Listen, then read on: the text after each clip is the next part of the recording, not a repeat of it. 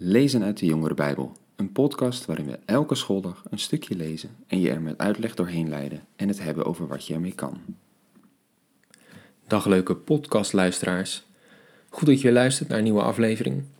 We gaan ook vandaag weer verder met het verhaal van Jacob, waar we hoofdstuk voor hoofdstuk eigenlijk doorheen lezen.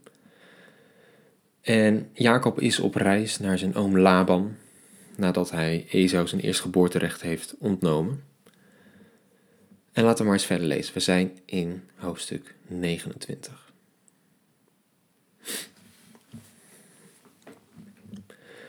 Daar staat: Jacob vervolgde zijn reis naar het land waar de volken van het oosten wonen.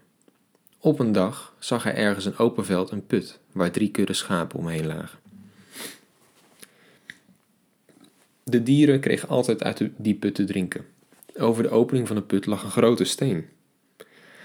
Als alle kudden daar bijeen waren gedreven, werd de steen van de opening gerold en kregen het vee te drinken. Daarna werd de steen op de put gelegd.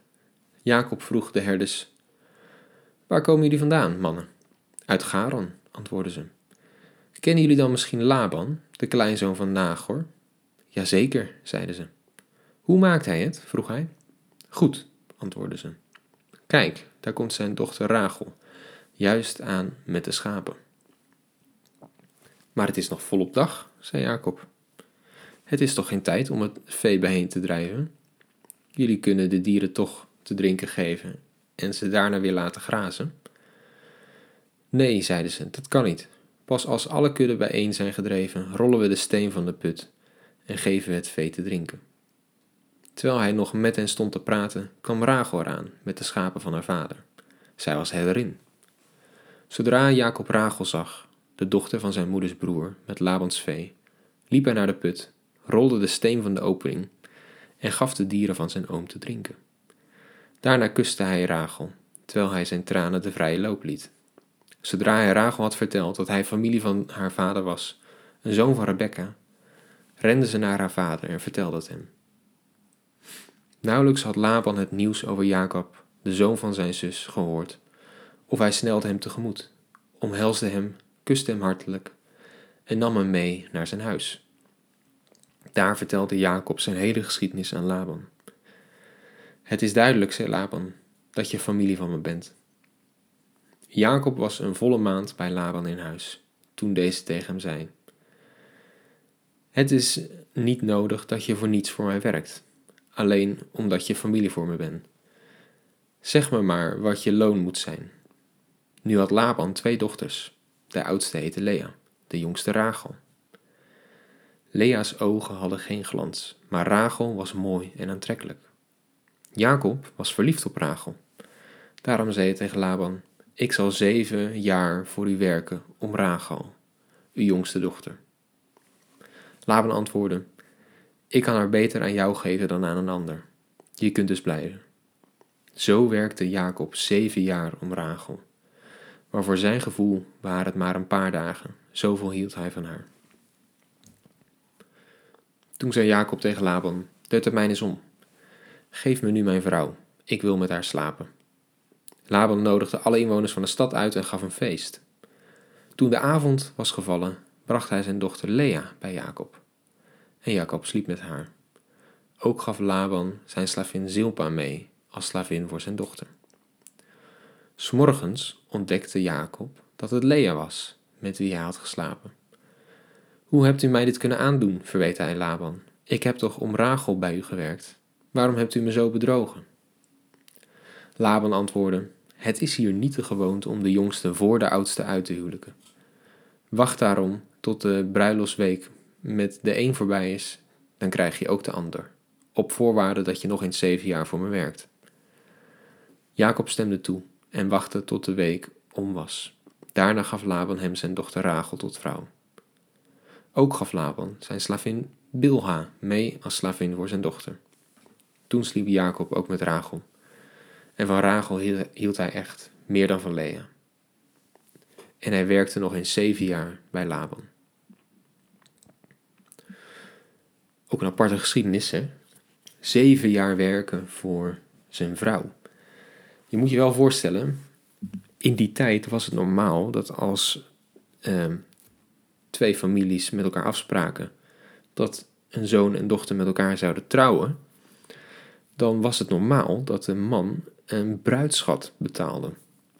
dat eh, dat eh, dus die vader of die familie iets kreeg voor zijn dochter. Maar Jacob komt zonder geld, zonder bezittingen, komt hij aan bij zijn oom en hij wil voor Rachel werken. Hij moet er dus voor werken, laat ik het zo zeggen, want hij heeft geen bruidschat om te betalen. En dat is dus eigenlijk een soort van zijn bruidschat. Nou, en dan wordt hij uiteindelijk, hij die zijn broer bedroog, wordt zelf ook bedrogen door zijn oom. Het zit blijkbaar in de familie. En dan zegt Laban, het is bij ons niet de gewoonte om de jongste voor de oudste uit te huwelijken. Ja, daar is niet zoveel over terug te vinden. En er zijn juist wel wetten teruggevonden uit die tijd die verbieden uh, om de verkeerde vrouw te geven. Dus blijkbaar is dat wel iets wat in die tijd vaker gebeurde. Nou ja. En dan, ze gaan trouwen en er is een weekfeest. Dat is ook iets hè, wat wij niet zo gewend zijn. Dat zag je ook nog in Jezus' tijd. Dat er gewoon hele lange bruiloftsfeesten werden gegeven. Nou ja, eigenlijk wel mooi om zo lang een feest te geven voor zoiets moois eigenlijk, hè, als een bruiloft. Nou ja, het verhaal gaat nog een klein beetje verder ehm, in het hoofdstuk. Want hè, we eindigden met dat Jacob echt van Rachel hield, maar meer dan van Lea.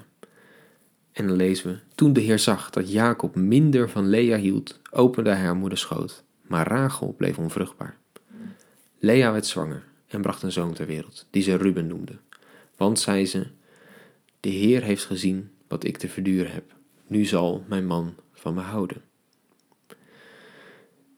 En Ruben heeft ook te maken met ellende zien. En ze werd opnieuw zwanger en bracht nog een zoon ter wereld. En ze zegt: De Heer heeft gehoord hoe weinig mijn man van me houdt. Daarom heeft hij me nog een zoon gegeven, zei ze. En ze noemde hem Simeon. En Simeon heeft in het Hebreeuws te maken met horen.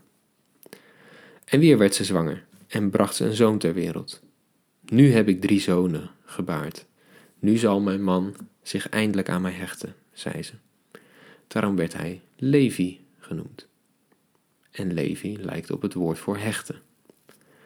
En nog een keer werd ze zwanger en bracht ze een zoon ter wereld. Nu zal ik de Heer loven, riep ze uit. En ze noemde hem Juda. En Juda, eh, niet verbazingwekkend, heeft ook te maken met loven. Hierna kreeg ze geen kinderen meer.